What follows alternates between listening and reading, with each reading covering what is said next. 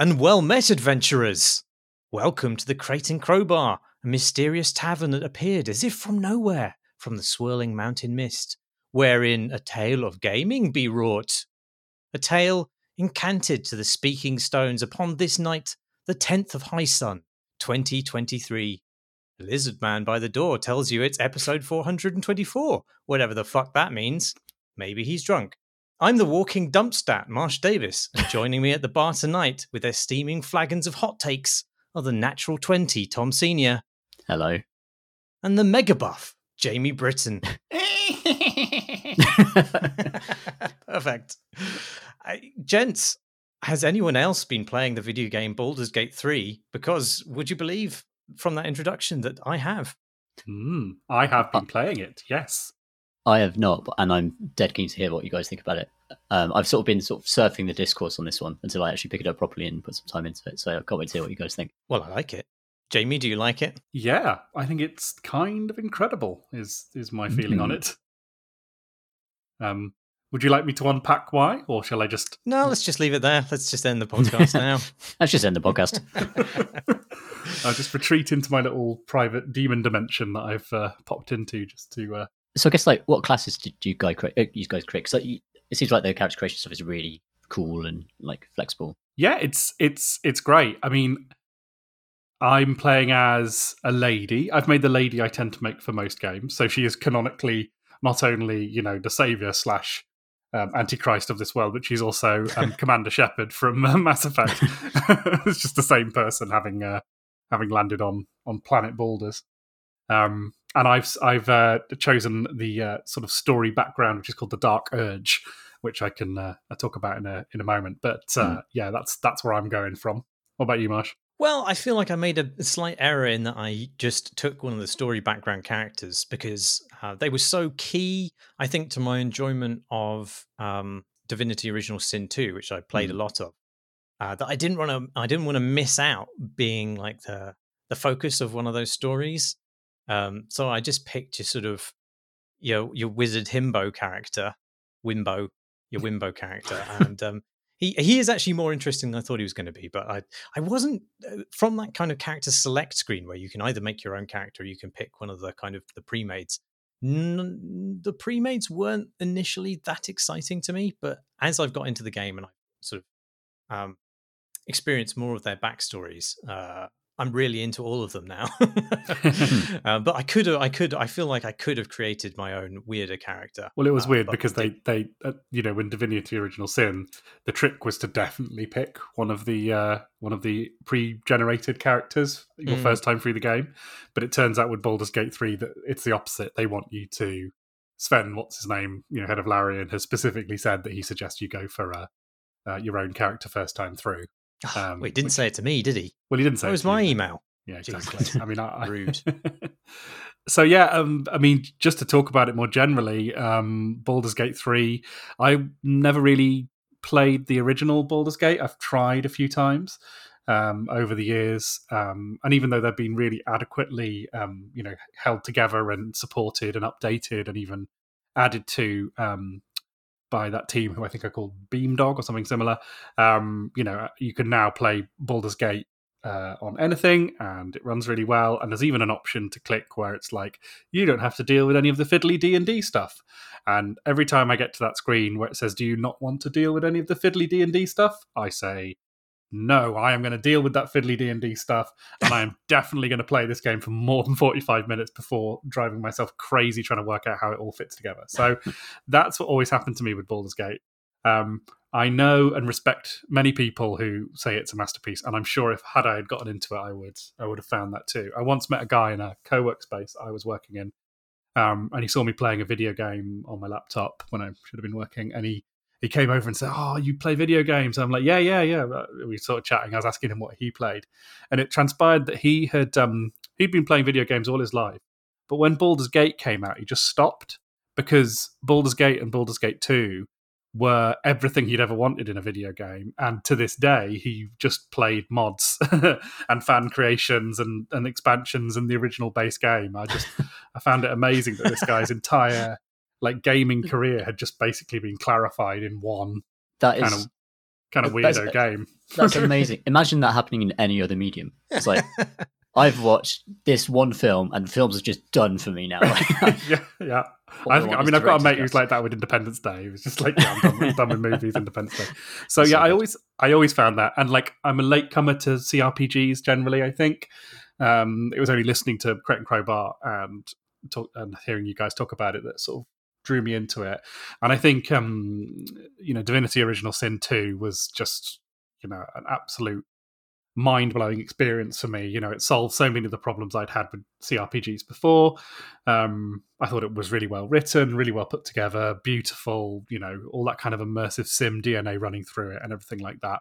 So I was super excited for Baldur's Gate 3, not so much because of the Baldur's Gatiness of it, um, but more because it's basically Divinity Original Sin 3. I mean, they could have called it Divinity Original Sin 3 colon Baldur's Gate, and it would have been fine. No one would have noticed. You know, it, it's it's it's it, it really is a Larian game, um, and it has all the things that I loved about uh, Divinity uh, Original Sin in there, and lots of stuff that they have um, kind of improved upon as well. Um, like things like, for example, if you're trying to do a persuasion check against someone and you happen to have a spell on you or a scroll on you that would help your dice roll in that, it will pop up at the bottom that you've got it and you're able to apply it to use your spell which is a thing you've been able to do in like you know role playing games for years now you know have a scroll to give yourself a a status effect to improve your chances of something but um, the fact that it supplies you with it at the moment um, that you need it and, and gives you a prod in that way i've never seen done before. It's just transformative for a game that relies upon dice rolls of one um, level or another. Um, so like the thing I think that is kind of majestic about it is well, there's a bunch that's majestic about it. First of all, I would say it recreates everything that's great about Dungeons and Dragons and discards pretty much everything that's shit about Dungeons and Dragons. So it's got all the excellent monster slaying and having a big bag of comedy prop magic tricks that you can deploy at any moment in clever ways and and crazy cosmic nonsense going on all the time and kind of a slightly horny um, take on Slightly. Tolkien, very very horny take on on the sort of tropes of fantasy. Um, I was very pleased with the character select options where you're you know you're given a chance to uh, choose your um, character's genitals and, and in what an unshowy and unflashy way that it did that. Like in Cyberpunk, it's like, do you want a pair of tits or do you want a pair of really rocking tits? You know, and it was the the opposite of that. It was just like click, click, click. Yep, that'll do. Thank you very much. And I, and I for one appreciated that as a deep, deeply repressed British person. Um, so yeah, all the good stuff about D and D kind of gets rid of all the bad stuff about D and D, which I think is all the kind of slightly grognardy mechanical stuff. It's all in there. It's just hidden under a sort of shimmer of um, UI and interface stuff, which I think is is really really great. And I like that because I just can't be bothered to work out the the details, which is the bit about the original Baldur's Gate games that kind of did my head in. Um, and I would say the other thing about it is that its storytelling structure, I think, is a complete marvel as well. And I think that's the thing that really elevates it um, above anything else I've really played in the kind of in the entire RPG genre. I mean, I'm sort of part, part of the way through Act Two now. I think I've played for about thirty ish um, hours. There's a lot going on. Um, there's a lot of stuff happening. Lots of characters. Lots of big shit happening. Um, I will say that like I don't want to spoil anything about it really. Um, and it's an incredibly spoilerable game um, because this even if like I was thinking, oh, maybe we should do a lock in about Baldur's Gate, you know, full spoilers lock in. But actually, there are so many paths through the game and so many different ways that you can experience it that it would actually, even if you'd played the game, um, a spoiler cast would sort of still spoil the game for you because there's so much in there you won't have experienced. So we probably won't do that. And there's so much stuff in there that I could just the stuff that's happened to me in that game that I would I'm just aching to tell you about that it's so hilarious and just so like mind blowing. There was one moment uh, you know, I was playing through yesterday which literally had me gasping. It was just pure what the fuck? I can't believe they went there. Hmm. Um kind of magic really and just storytelling on a ICU sort of level not intensive care unit, but like ICU, the player. Um, oh, right. Yeah. Yes. okay. Yeah. Not, not, not storytelling on an ICU unit. That is the TV show ER, which, as we all know, is a classic um, TV show, but this is not that podcast. Um, yeah. So structurally, I think is, is what makes it into something really special. Um, I'm playing as the character who has the dark urge, which basically means that before you were your character, you were some kind of uh, awful monstrosity, um, terrible person, which is a thing that, like, obviously is has been a part of CRPGs kind of from the start. Um, the idea that you're some sort of dark messiah of might and magic or otherwise. Um, and I don't know if you're one of those, but you're certainly a very bad person because you have options to do really terrible, terrible shit. Um, but what's great about it is it, because you have this sort of awful beast urge that lives inside you, which is separate, by the way, from the tadpole in your mind. You've got like two different wolves inside of you, and both of them are absolutely awful. Um, but uh, yeah, you have um, you have because you have this urge, it gives you the player an excuse to do terrible stuff just to see what will happen because you can blame it on your dark urge and not on yourself. So it's a little bit of genius. I have done some terrible shit, like really awful. Um, uh, like despicable Akira shit. Um, and uh, it's just great because you can just, and all the, the other characters will respond to be like, oh my God, I can't believe you did that. You're like, oh, blame the dark urge, you know? I, I love that, that. That's kind of like the method actor excuse. Um, yeah. on our Discord, someone brilliantly said, oh, no one ever methods nice people. They always yeah. method cruel bastards. And they're just allowed to be mean to everyone around them in, in the name of their and, art. and it a- absolutely gives you that. And I have yeah. like, what's been great about it is as the game's gone on, I've leaned more and more into the dark urge because it's so delicious. And now I'm just horrible to everyone I meet always.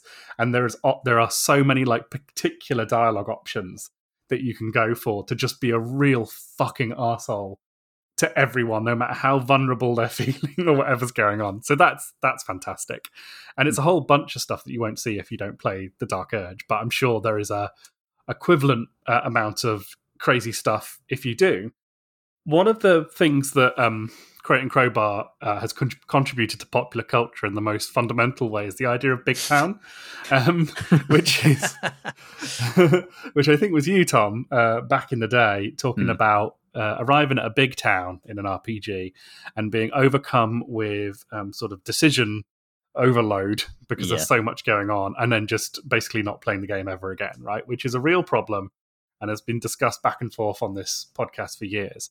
Baldur's Gate 3, I think, solves the big town conundrum through its use of storytelling structure. And the way it does this, and this is a very mild spoiler, but it's been in all the previews, um, so I think it's okay, is that Act 3 of the game is the city of Baldur's Gate. Hmm. Um, and Acts 1 and 2 are on your way to Baldur's Gate, basically. And there's lots of characters very early on who kind of say to you, well, when we get to Baldur's Gate, we'll do this, and when we'll get to Baldur's Gate, we'll do that. So the big town, the biggest town really, is right at the end of the game. And the the the areas that you're in in the first two acts of the game are they're big, um, but they're not unfocused. And everything in the story, all the sort of side quests and side characters, and, and plot lines that you encounter, and they are myriad and many and very complicated, they all point in the same direction. And that is its masterstroke, I think. And I think it's key to how well it all hangs together. Um, and it you know, it remains to be seen. As I, as I say, I'm probably less than halfway through the game, to be honest. Um, it remains to be seen how the, how it plays out. But if the reviews and all the stuff people have been saying about it is true, I think they've nailed it. In that by very judiciously limiting their scope, um, but knowing exactly where to sort of amp, amp things up and bulk things out, but knowing when to be lean as well. Um, they avoid the big town problem because the end of Act One isn't you arrive in big town as it is in you know lots of games. They actually push that further down the road. Um, and instead you have all of this um, building characters and building plot and building mechanics, um, which I assume all pay off in that final act um, in the Baldur's Gate, um, you know, uh, uh, biome, as it were. Um, and I think it's it's such a clever move because it allows them to be really, really creative, really, really um, uh, sort of mad uh, with all of their ideas because they manage, like I say, they manage to point them all in the right direction. They manage to every side quest you do, every character you meet is part of the same big picture story that's going on. It's not going round up my chickens. It's not, you know, um, you know, uh, find my. Uh, it's not the sort of Diablo Four style quest where it's just like my husband's gone off into the woods with a witch. Um, can you can you come and get him back, please, and kill any demons you meet on the way? I mean, there are missions like that, but they very much they they loop round and they feed back in and they take you back to places you hadn't been before. So, yeah, that's my kind of feeling about it. Really, um, it's written really well. It's really funny um, as you said, Marsh, like the characters t- sort of zag away from where you assume they're going to be. Um, it reminds me of the Witcher games in that respect. Like they pivot away from obviousness um, pretty um, pretty intensely and, and, consistently. Every time you think you know what you're getting, they'll take you off in a in a in a different direction. Um, and uh, yeah, so yeah, that's that's my feeling about it. I'm enjoying it immensely. I can't stop playing it. I can't stop thinking about it. Um, it's bloody brilliant. My character has a cat with wings. That's all Fantastic. I really needed. But yeah, I totally. Um, I, I'm not nearly as far in the game as you are. I think I'm getting towards the later stages of Act One. Um, but already I can feel like um, that same sort of gravitation that you're talking about, where even side quests are sort of move shuffling you along through different paths towards uh, a similar sort of goal, and it doesn't really matter. Uh, or it does matter. It matters to you as a player which one of those paths you take because they're each extremely gratifying and uh, an excellent way of expressing your character.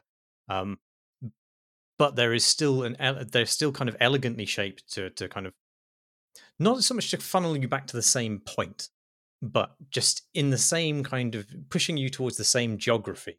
Um, and it's not something you overtly notice, I think, which is which is the elegance of it. Whereas in a lot of games where you have you know branching choice structures, you can see the points at which those choices tie back into the main trunk, and it's hard to perceive that really uh, in Baldur's Gate.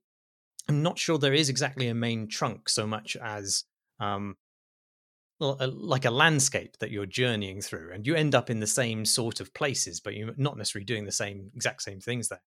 Um, I, I think that's great, and also the writing is just uh, is just really joyful. Like I, I think it goes back to one of the, the things I was saying about Viewfinder the other day, where um, you feel that um, sometimes writing has been inserted into the game because perhaps there was an empty box on a spreadsheet uh, and they didn't have any writing to close off the end of a particular level so somebody had to come up with something to put in there and it doesn't and it's not necessarily bad writing but it doesn't necessarily make a case for its own existence whereas all of the writing in Baldur's Gate feels like it it needed to be there, like it deserved to exist.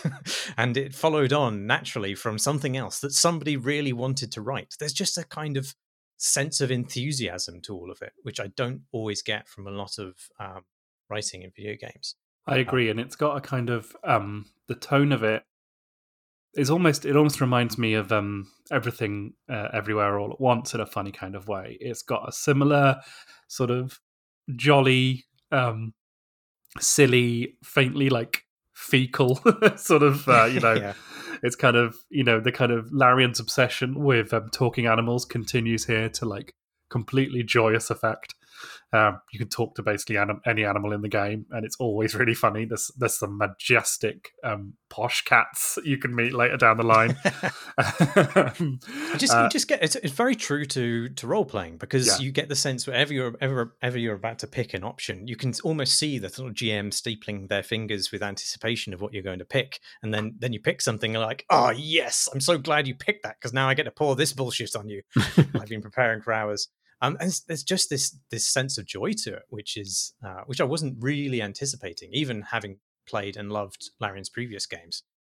Um, it's really nice to have to see uh, something that adapts tabletop role playing games um, by really leaning into just filling the game with narrative and, and writing at every opportunity. Um, you know, often that hasn't necessarily been you know the way of the, the way of uh, like it, it's often a way of communicating the idea of like character choice and, and branching narratives and things like that but actually uh, i think disco elysium sort of kicked open the doors for this one but i think mm. this hmm. does a, a, kind of comparably good job of using good writing as a way of um, you know building your immersive sim essentially um, and and giving players feedback on on on what they do and like I saw an article to this effect earlier, so I won't sort of labor someone else's point, but like the fact that it the big town problem is partially eradicated because you kind of know that whatever you do, you're going to see some awesome shit. And whatever the dice lands you in, you can trust in in that. I mean, I talk to people who are playing this game who have several characters in the party who I do not have. I mean, there's a couple of those who I know exactly why I don't have them for Dark Urge related reasons. Um, oh, but like that is huge amounts of of of stuff that I'm not going to see on my playthrough. And for the first time ever playing a game, that feels absolutely fine. You know, I feel comfortable that my experience will be different um, than someone else's, and it is through writing and narrative that is their kind of there is their tool for that and I think that is just a, a super exciting and, and unique uh, kind of machine to be a part of. I would say I'm not sure I totally agree with you yet about uh, how it uses uh, D and D's rule set. Like, uh, I, I, haven't actually played fifth edition D and D, um, but I feel like perhaps specifically the way that rule set is expressed through the combat of a video game isn't isn't maybe what I want. And I don't think I think there's like a just there's just going to be an innate collision between the sort of breadth of simulatory choices that are available in dialogue based tabletop role playing games and the sorts of things that I desire from a tactics game. Like I, I would definitely prefer fewer abilities and have their different tactical applications be clearer and more pronounced. I prefer the synergies to be more easily reason- readable. Um, and I, I, don't think that's really a criticism of Larian, who a are obligated to use the D and D system and make the best game out of it that they can, and I think they probably have. Um, it's it's an in- insane achievement for them to have accounted for the level of freedom that they have, but it's also just the case that I don't think I enjoy that amorphousness in the context specifically of a turn-based tactics game, specifically a single-player turn-based tactics game, which is how I'm playing this obviously you can co-op um, this game, um, but I'm not doing that. So that means I carry this enormous burden for every single of my party characters who can each express themselves in incredibly intricate, complicated, open-ended ways. And there's no GM there to kind of hedge things and makes make sure that the challenge that I'm facing is gratifying. So I don't I don't think it's like I'm not like you know upending my table in anger at this. This is just i, I just feel like hmm, maybe this isn't exactly what i particularly want from a turn-based tactics game. And i think there's a bit of fussiness around um particularly things like upkeep uh, or downtime as it's sometimes called in in tabletop role-playing games that i don't particularly enjoy when transposed into video games. I think part of that is just um to do with like streamlining um, and the, the game does a lot of streamlining uh, especially when it comes to like the number crunching of individual dice rolls. That's incredibly fluid, but it can't necessarily make uh, can't necessarily find a way to to make the effects of things easily readable in advance. I think I think that's just there's a lot of data and they can only present so much of it, and that's that's just a hard problem for them to face. Um, and it also doesn't deal time with time passing in the same way. Um, and so there's like when there's a lot of necessity, um, particularly appears in the fifth edition of D and D, for you to recharge your powers um, and recharge spell slots and things like this by by um, resting. Um, and all of that stuff makes a lot more sense in a conversational game where the flow of time is controlled ad hoc. And I don't necessarily feel that comfortable with it uh, in a game where the world state is essentially static and advanced at intervals um, I, I, don't like having to remember to rest. Uh, uh, uh maybe just particularly to me, but I find that just quite annoying. Like there's there's a obviously there's um, an interesting strategic element to it where you're considering how much power you're going to have when you enter the next fight. And obviously, you know that by resting and recharging those powers, you might uh, that might cost you some other opportunity that might pass by in that time. But I think that that the interest that that offers is totally outweighed by the need to cut down on fuss and the fact is that it's just really really fucking annoying when you forget and you enter a battle and you're like oh I can't. I literally can't do anything. I guess, uh, and you can't. You can't just say, "Oh, GM, by the way, sorry, I meant to say we could arrest it." They can't retcon that in any way. So you just have to reload, and uh, and it's just because you didn't click a button in the UI, and that seems um, frustrating to me. But um, I do. Does any of that chime with you, or do you do, do you not agree at all? no, no. I, I, I mean, I'm finding the I'm finding the combats. Um, I mean, I sort of agree with you entirely on the kind of the amount of clutter that's going on. You know, you open up your your sort of character's uh, ability wheel, and it's just like, okay, let's just, let's see what we got here. You know, um, you've got a billion spells that you can do and a billion different actions. Like I've got two barbarian characters on my team, um, in my party, uh, as they say in in the business. And um, like I've got like two um, yeah two barbarians, and they can both do various things of like fury like things where it gives them extra turns. I have to admit, I never know how many more turns I'm going to have. It seems to be a number between one and three at any given moment, so mm. I don't really understand how that's working. Um, I think the economy of it, I I've been kind of enjoying the kind of the push and pull of it mostly i think. Like i like the fact that i can't just because i enjoy the camp sections where you go for your long rest um, mm. which always feels like sort of weirdly parochial like oh am i going to have a rest or i'm going to have a long rest? Or you know it's that kind of strangely strangely weird feel to that stuff.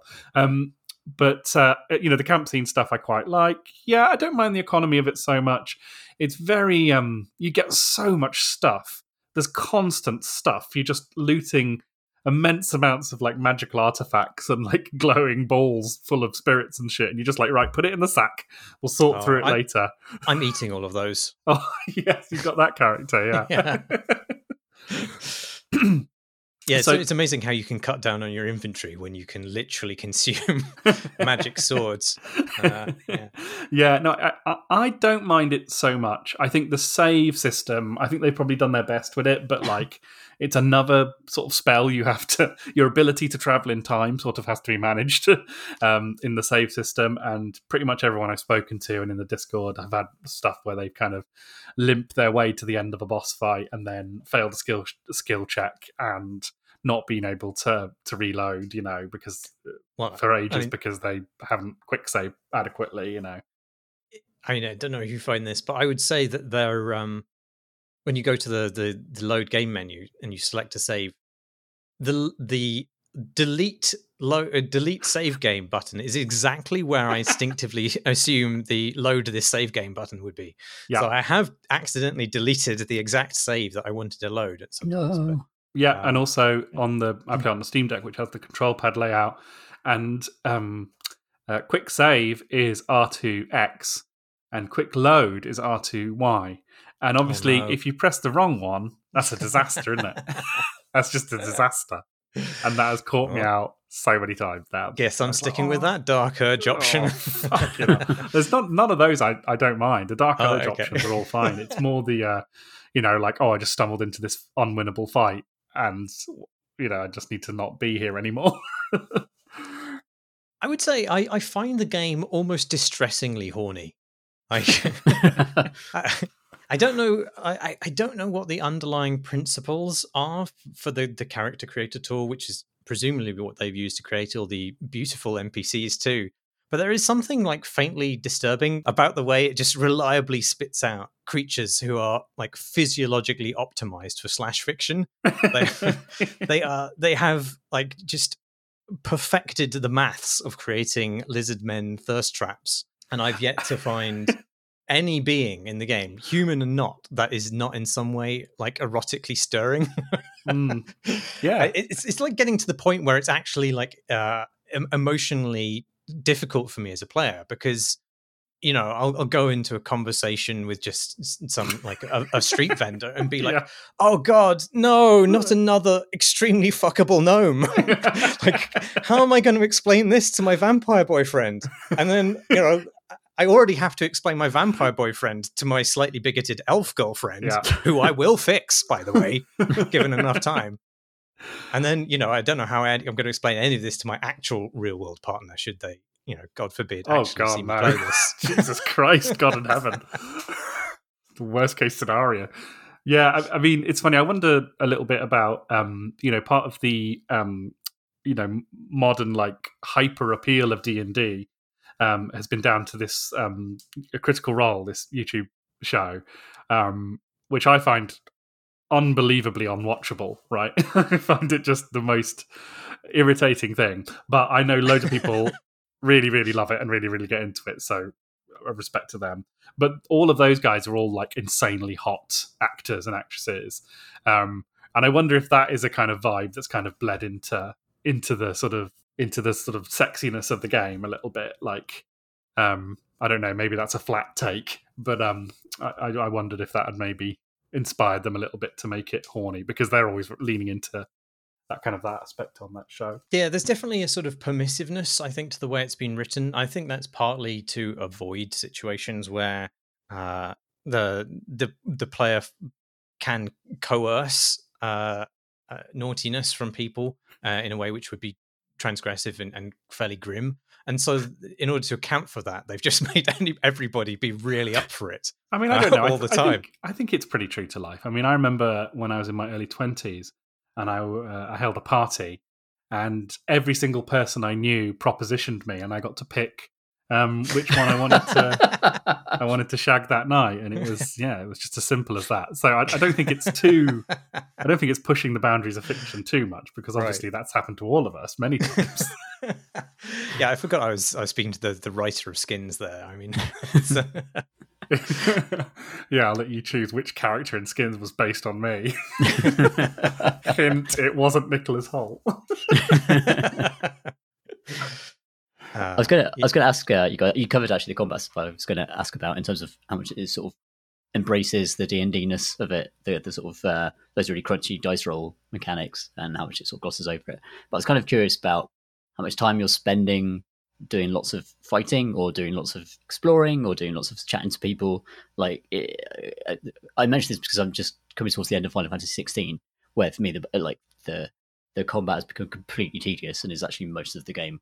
Um, so I was wondering, like, how much do you have to really get into the combat to enjoy it, or is there? You know, can you just like go through the conversation? I've been I've been enjoying the combat actually. I'm I'm all, I'm usually a kind of more story guy, and my finger hovered over the you know idiot version, um, story mode of the gameplay. But actually, I'm glad I I'm glad I clicked normal mode or whatever, um, because I do find the combat fun. It's it feels challenging enough you know, and it felt like there was a hump to get over in the early game.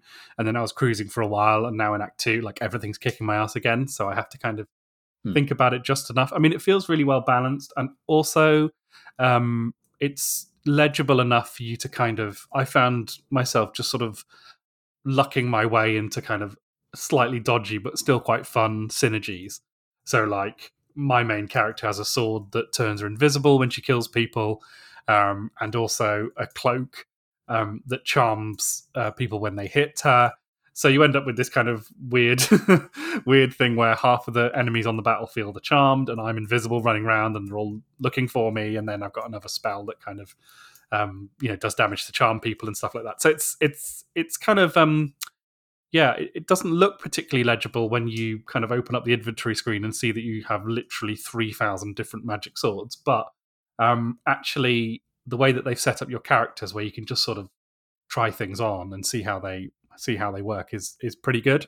So mm-hmm. yeah, for someone like me who kind of finds like pre Final Fantasy 16 Final Fantasy games pretty like alarming and frightening whenever you're looking in the you know loadout menu i, I actually find it kind of weirdly soothing hmm. because it doesn't seem to make that much difference I, find, I, I find it quite different I, I found it to be quite chaotic and unpredictable uh, so I mean, uh, like fairly early on, I was having fights on the on the on the default difficulty setting where um, the first thing that happened to me was I was one shotted by a, a, a walking brain.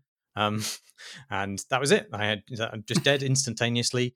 Uh, like the second combat I had, uh, a wizard just put my entire party to sleep, and then they all died before they could act. Mm. Um, and that stuff does seem to happen quite a lot. I don't really.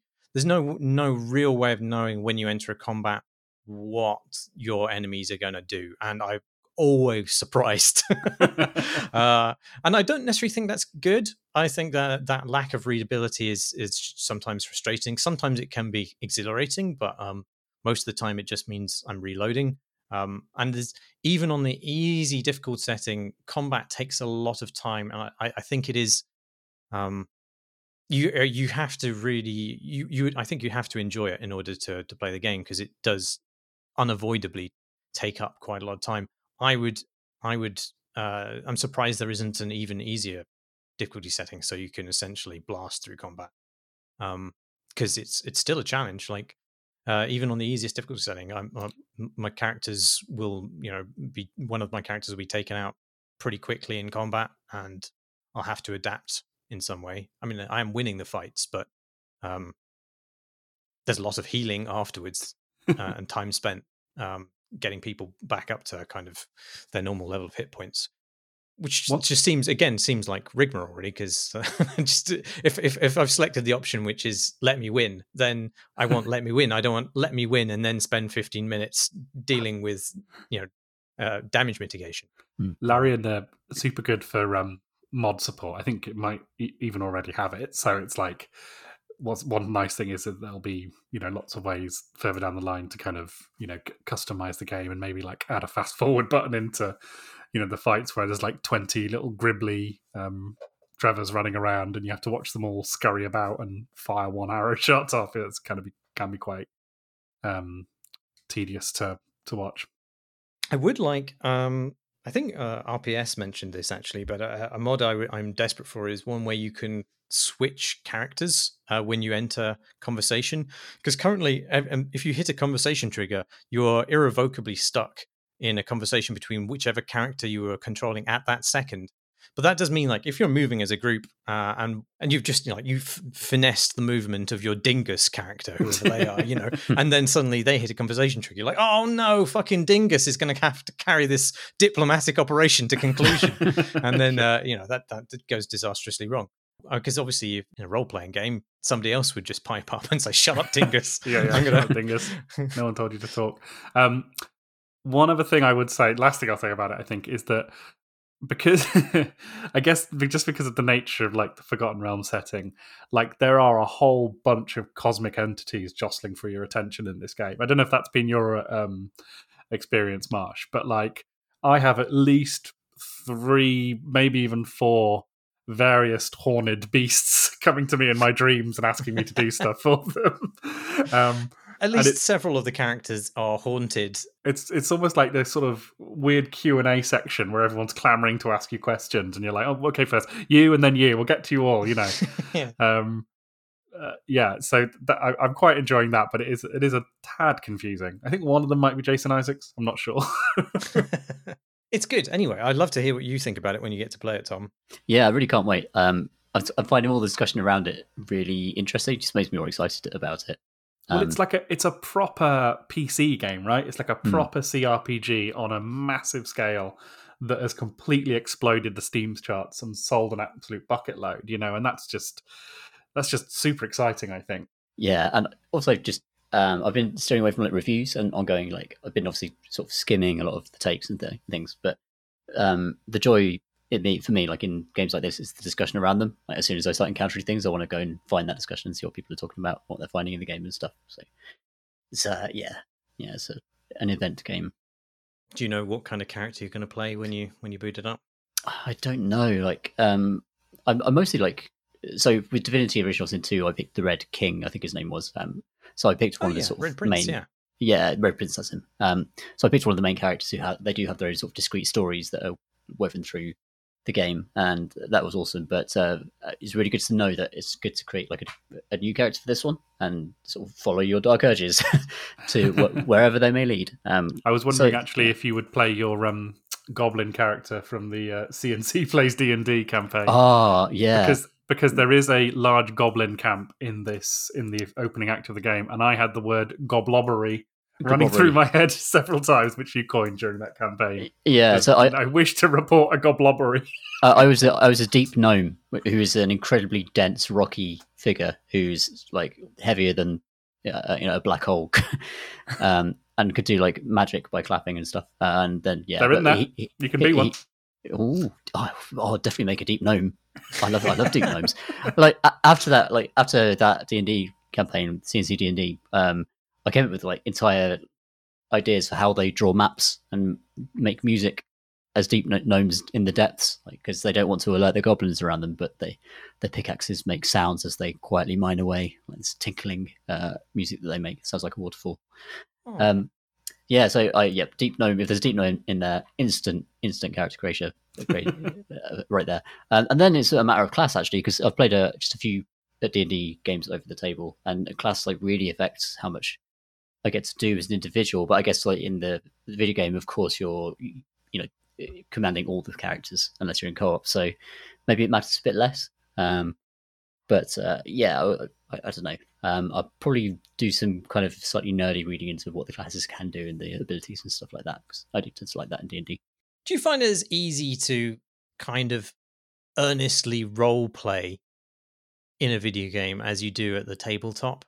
It's really difficult. I think um, role playing over the tabletop is a much more like weirdly intense experience, and I tend to sort of uh, all the campaigns I've played over the tabletop been played. Often they've just gone to humor, like pretty much almost straight away. So it's been like about trading jokes while sort of trying to stay in character.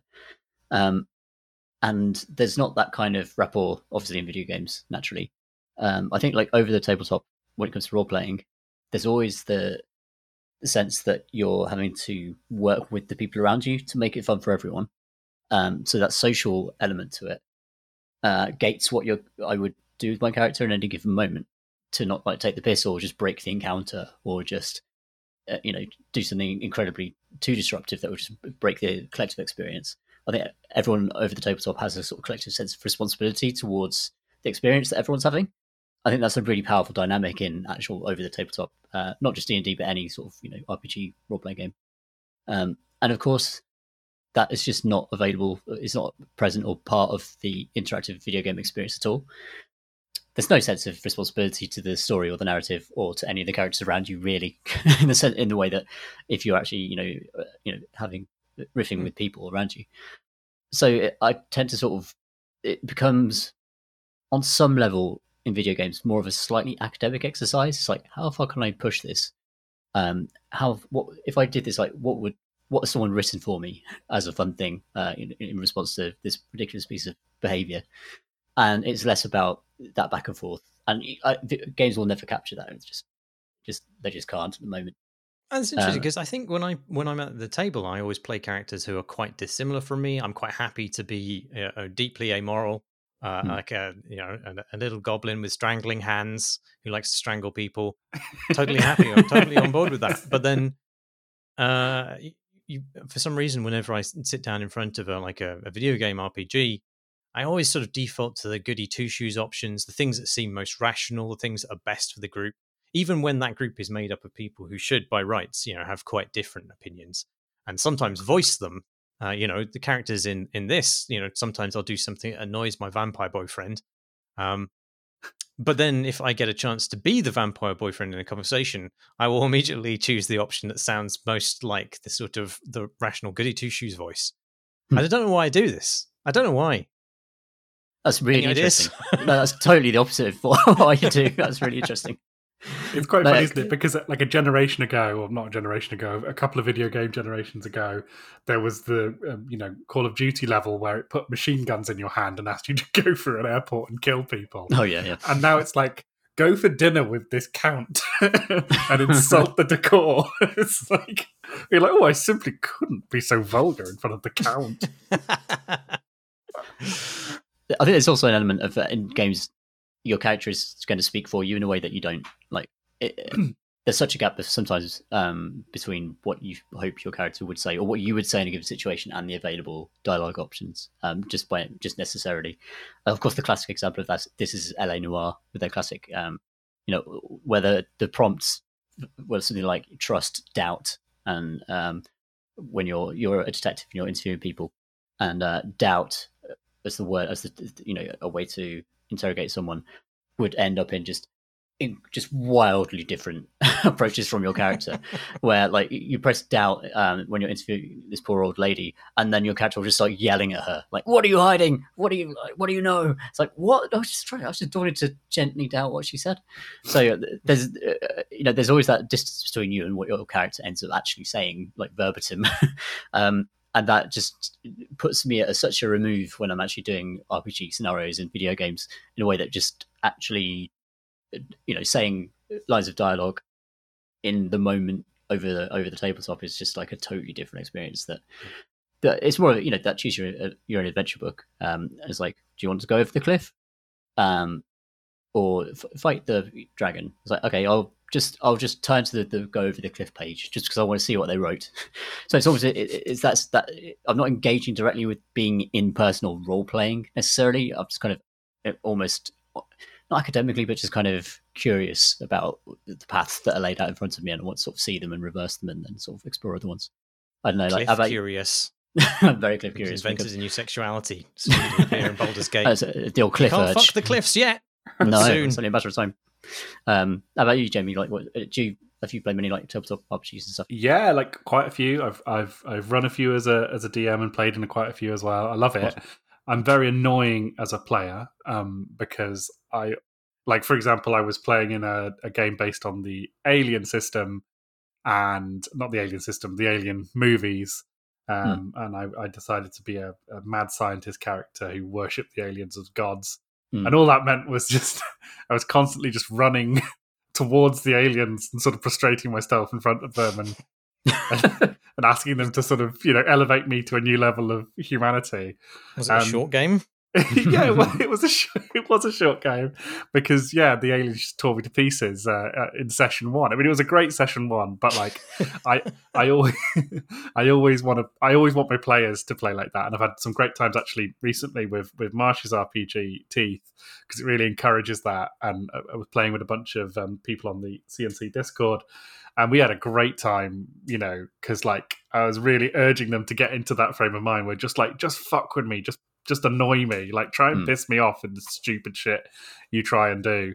Um, because that's kind of in my head, that's the kind of game element really as a as a GM is to kind of like how can I like how can I sort of support this crazy choice? Like how can I try and find a way um, you know, to to allow them to do this, to sort of yes and their their decisions, you know um, which yeah. is obviously something a, a, video game can never quite, um, you know, manage. But I think Baldur's Gate does gesture in the right direction, if nothing else. Yeah, I think it's really interesting that you guys touched on that D and D in its current moment is so different than it was like five, ten years ago. Um, in the sense that so many podcasts have kind of come up like really super massive podcasts, uh, like you know, the Adventure Zone and um, Dungeons and Daddies and things like that. Um, fucking love Dungeons and Daddies. It's so funny. guys, they're all absolutely so funny. Rude, um, Rude Tales of Magic is another recommend for people. That's who a like good one. Yeah. We should put a list of the you know our faves. Like uh, I'm pretty sure like most of our listeners will know them, but um, that that combination of like humor and horniness has kind of really come to the fore thanks to all of those kind of podcasts and the kind of the way D and D is seen now is I think much more fun. Even like stuff like Stranger Things uh, has kind of brought it to the fore in a, in a sort of different light and not a sort of uh, satanic in the 80s a satanic pastime that uh, kids play in their basements while their parents are away or something. No, no, I've I've uh, run uh, role playing games for my uh, parents in law, um, who are like an elderly Jewish couple. I had to explain to them several times uh, what role playing was, and by mm. the hmm. end of it, we were playing the Monte Cook system called oh, what's it called? Numenera. No, it wasn't Numenera. It's one of the other ones. It's called it's got dinosaurs in it. It's set in like dinosaur land, and you get to you play as yourself, oh, yeah. but you also play as a dinosaur familiar who runs around with you. So I I had my my parents in law playing along with that, and I got to see some sides of my my father in law of Martin that I'd never seen before. He was like mm. talking about abducting one of the guards of the base we were going to break into and taping up his entire head with masking tape. and and I just yeah, that was just a, a, wonderful moment. I've never he's never said boo to a goose, and he had all these like violent fantasies about what he was going how he was going to contain this innocent security guard. Anyway, I digress. Do you want us to bleep the name of your relative in the final no, version of this? Jamie? That's fine. It's Martin. He's all right. Nice. It's just the beast that lives inside him. It's not him. they just sound like um, Baldur's Gate 3 just embrace, embrace the joy of those kind of slightly chaotic interactions in some ways through its writing and, and responses and stuff.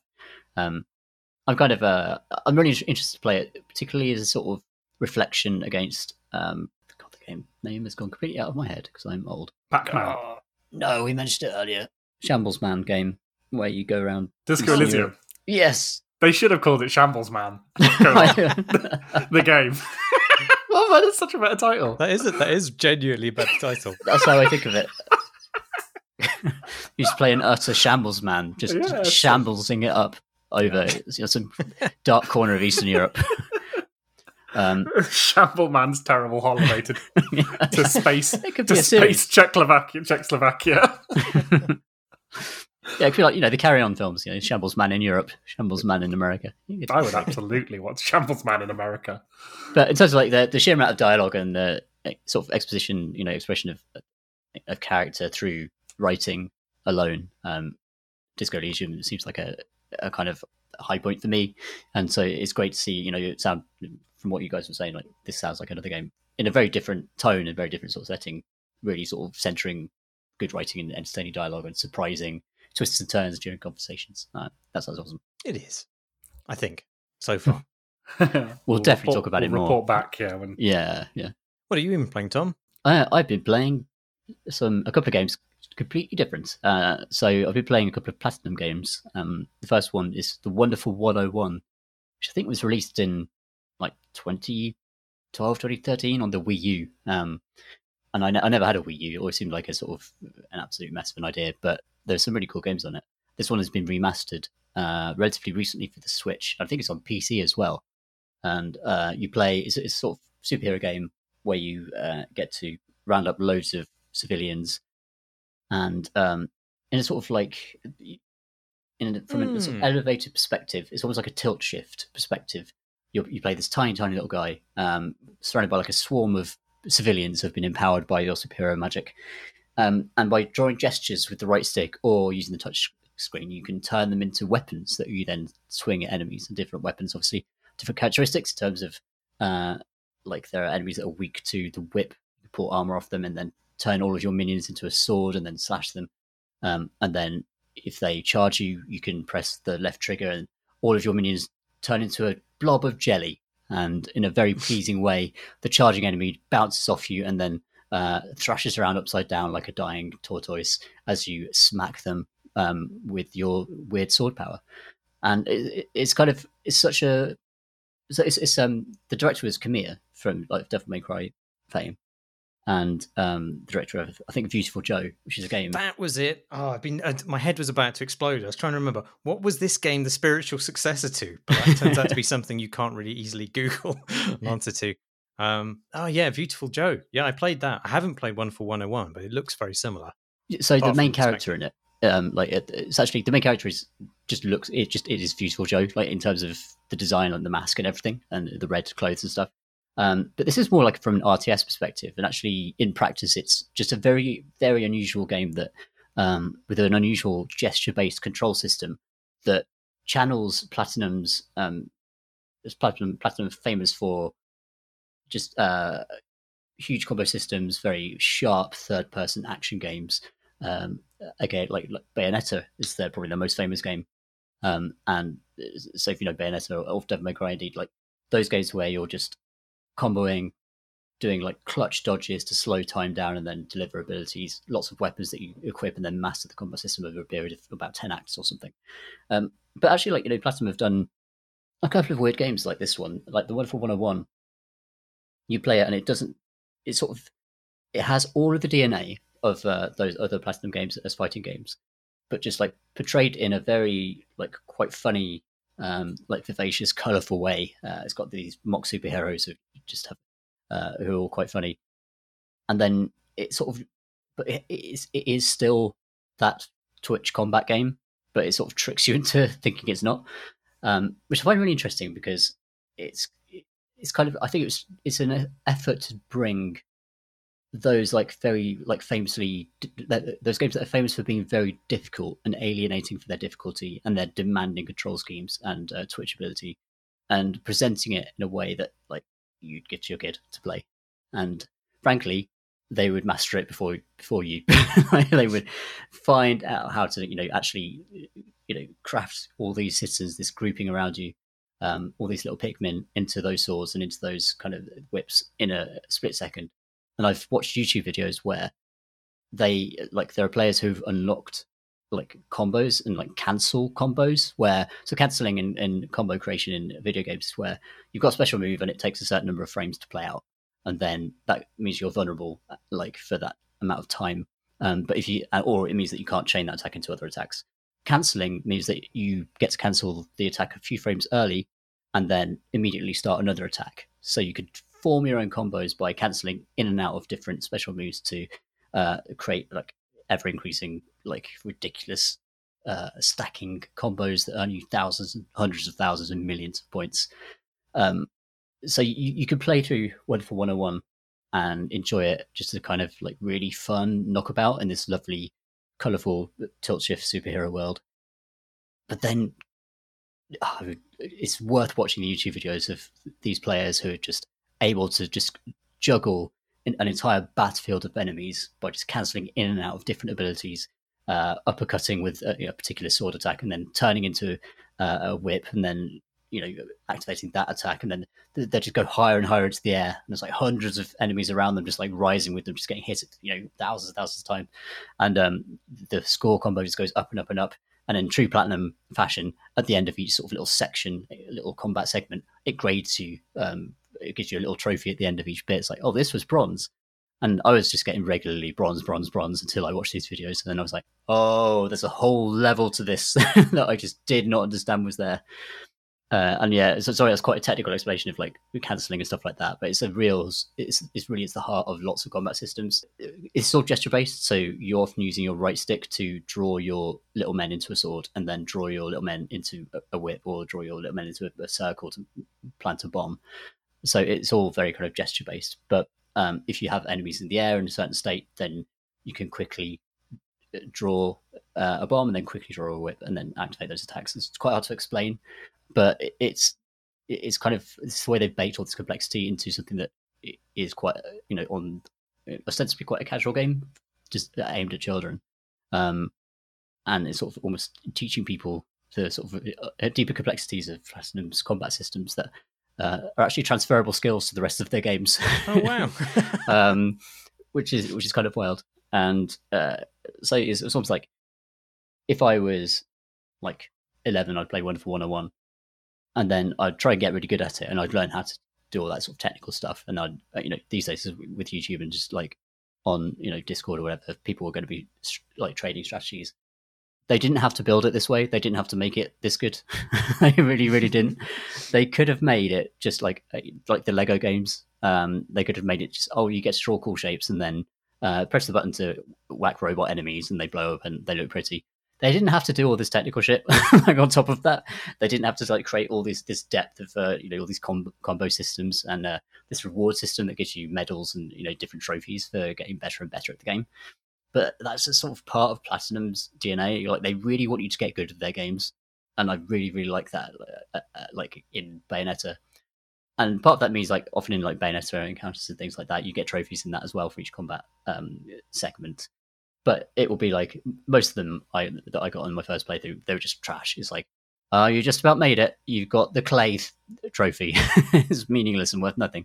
What that tells you is there are levels to this. There are there are you know you can there's there's more to master here. There's more to do, um, and there's more to kind of enjoy if you really want to kind of get you know play the game to its maximum potential. Which is kind of really I find that really exciting because it's a full length game anyway. Uh, Wonderful 101 um, but if you really want to, you know, get obsessed with the system itself, it's like two or three games in one. Um, I really like it when, particularly, uh, you know, the way combat systems are built. after playing Final Fantasy 16, which is uh, just um, there's no depth to it at all in terms of the combat. You can chain lots of things together. It doesn't really matter what you do. You sort of press the buttons and go through the motions um, for many many hours. And actually, like the the, the art of creating a, a great combat system in lots of different forms and formats. I just love, I just absolutely love that about Platinum and any other game designers who who create similar things.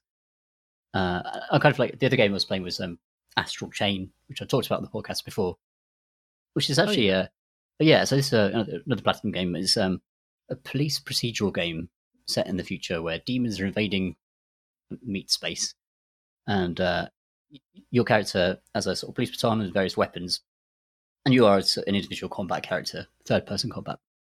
Um, but at the same time as doing these combos, you have a demon on a leash that you control with the right stick. Um, it's an absolutely just batshit conception of combat. Like it's just as is as is wonderful 101. Like both like the idea that you're creating gestures to turn people into weapons that you then hit things with.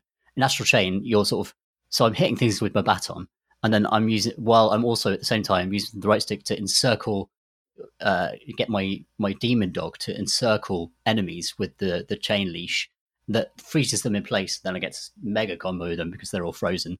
Um, and uh, it's just like I can't believe they made it. I can't believe like it got made uh, because it's such a weird system, unlike anything else I've ever played. In terms of actually, the, the leash is a kind of object that you use.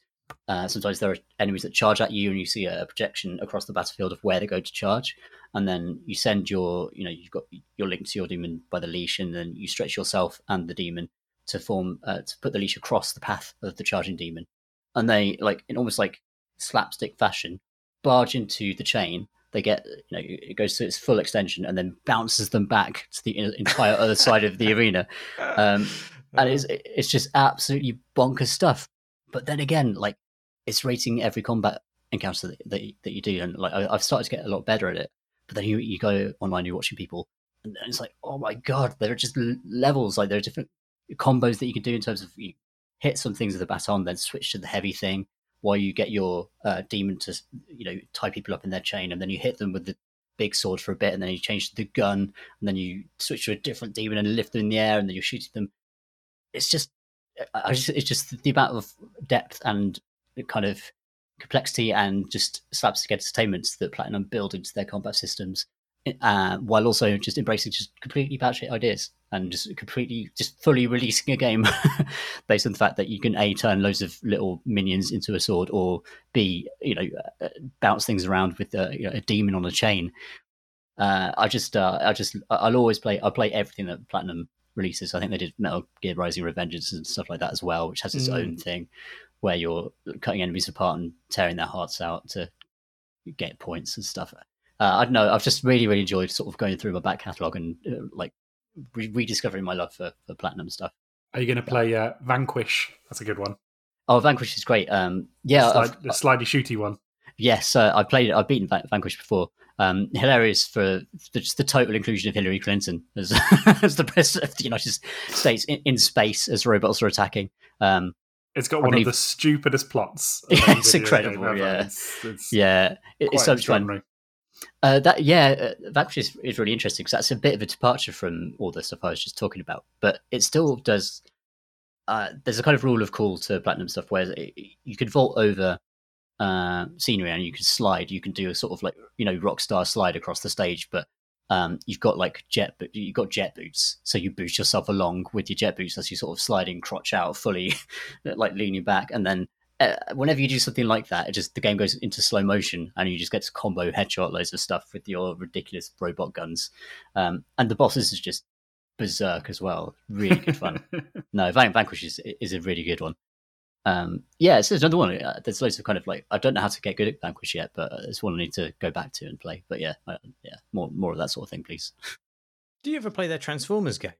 I didn't. No, um, I, I can't remember what it was called, but yes, I, I saw that they were involved. Devastation. I didn't uh, actually, but so Platinum seems to have like made a bunch of games that others that have been palmed off to them from other studios, or they've consulted on games where they've sort of been mm. involved in uh, sort of the combat systems. I think well, NieR Automata.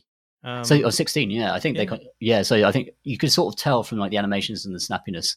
Like uh, to me, like Final Fantasy 16 doesn't have any anywhere near the depth of their like core games. Um, but the, I think they did. Um, they had a hand in NieR Automata as well uh, a few Mm. years back uh, for the combat, and you can sort of see the kind of snappiness and um, fantastic sort of sword play you get to do in those games. Uh, definitely sort of platinum motifs. Um, but no, I didn't play that. I didn't play the Transformers game. I, sh- I should actually sort of. I kind of want to play all their games. Is it any good? I don't really know, but it's it's just one of those. They're an interesting studio because they do do a bunch of sort of stuff that in the in the the heyday of our games journalism careers would have been absolute poison. you know, Yeah. third party tie-ins to to big franchises. Um, but from what I understand, that they they did a, a noble effort on it. I was just uh, wondering what your take on it was. Yeah, so I'm actually, I'm definitely going to pick that one up. Um, I- I didn't realize that they made Mad World on the Wii, which was Oh, kind yeah, of that was one of their hyper violent black and wasn't it? white. Yeah, yeah, yeah. I think it, it's listed here as their first game. Actually, I did. I didn't know that was. That was a cover on Edge magazine. Oh wow, yeah. One of the I- many games that we cursed to ignominy by putting, putting it on the cover. It always felt like Mad World was um, part of the statement that Nintendo were actually going to host gritty and violent games to an extent. I feel like a few that was early. Then they quickly did Bayonetta and Vanquish, uh, Metal Gear Rising Revenge, is Wonderful 101, Bayonetta 2. Oh, they did a Legend of Korra game. Wow, interesting. Legend of Korra is the Avatar um, universe. Oh And yeah, I didn't know that there was even a Korra game, and apparently they did that. Uh, yeah, Transformers Devastation, Star Fox Zero, and oh, I remember that being a cursed game actually. Um, I wish I could. I wish I could enjoy their games more. I'd like. I've tried a good deal of them and given lots of them a fair go, and I just I can never push past the lore and the dialogue and the um, acting and all that sort of stuff. It just starts to do my head in after a certain point, um, and I can't cope anymore. Like Bayonetta, I am assured by just about everyone I've ever known who plays video games is a is a classic and a masterpiece, and I just whatever the layer of irony that you know that game Hmm. is sort of coated in, I just can't push through it. And like I loved um, DMC, uh, the uh, one done Hmm. by uh, uh, the British studio. I, like I really enjoyed that one. and I played that through and completed it. But like for some reason, I think that kind of that shimmer of irony over that game, which is no less stupid, really. It's just different. I was sort of fine with, but yeah, the the the the Bayonetta sense of humor, I just can't. I can't get my head around it. Uh, yeah, they're all. It it is absolutely bonkers. Uh, I don't. I, I don't know what to make of it really. Um, in terms of like, is this is are these stereotypes empowering anyone, or like is this really is this bad? Is what I'm watching kind of bad?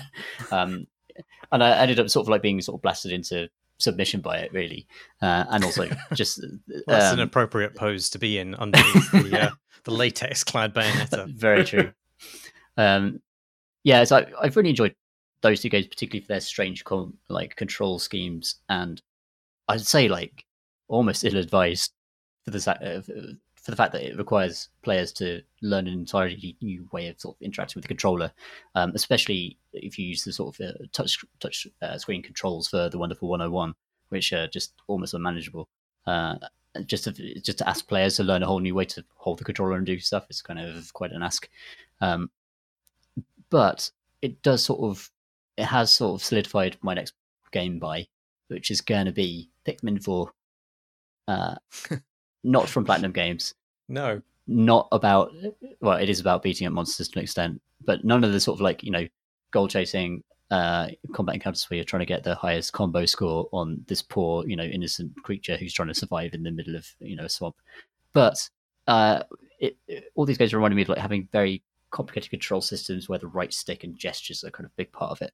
And Pikmin is one of the games, one of the few games on controller that have actually, to me, actually done a great job of letting you use the right stick as a cursor, uh, summoning minions, uh, having those kind of like RTS controls in a kind of tight tactical context that isn't overwhelming. And it's completely intuitive and also just eh, very, very fun. So when you hold down the button, you, you put the cursor over a piece of land and you hold down the button, and a big whistle goes out, and a huge radius blasts out of your cursor and summons all the Pikmin to you.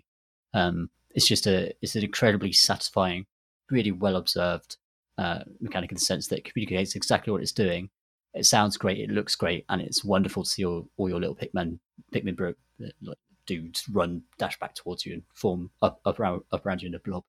Uh, an, an incredibly, you know, kind of slimmed down but really honed uh, control system uh, from the first game onwards. Actually, uh, I really nice. enjoyed the first one. Uh, yeah. So I, I, I just know that the the fourth one's going to be more of that good stuff. Because I played the demo as well. There's a free demo, really well worth playing if you've got a Switch. Good stuff. Lovely. Should we end the podcast there? Let's end the podcast there. Sounds good. That's all the podcast we had. We've finished it. We've done it. We've consumed it all. We've platinum platinum the podcast. We have. Absolutely. If you'd like to send us a question, you can do so at questions at crateandcrowbar.com. You can, tw- you guys, I was going to say, you could tweet us. Don't bother. All these recordings are uploaded as videos to YouTube. You can find other nonsense by us. Address for that is youtube.com slash crateandcrowbar. And thanks as always to our backers on Patreon. You can back us too at patreon.com slash crateandcrowbar, or you can simply join our lovely Discord community, the link for which is on our website, crateandcrowbar.com. That's it. I'm going to caper off into the hills like the goblin that I am. I've been Marsh Davies. I'm going to follow my dark urge and uh, commit some dreadful faux pas at a forest bacchanal. I'm going to go full deep gnome and just dig directly downwards and then cover myself up and hibernate. that sounds lovely. I could have a bit of that. Good Goodbye. night.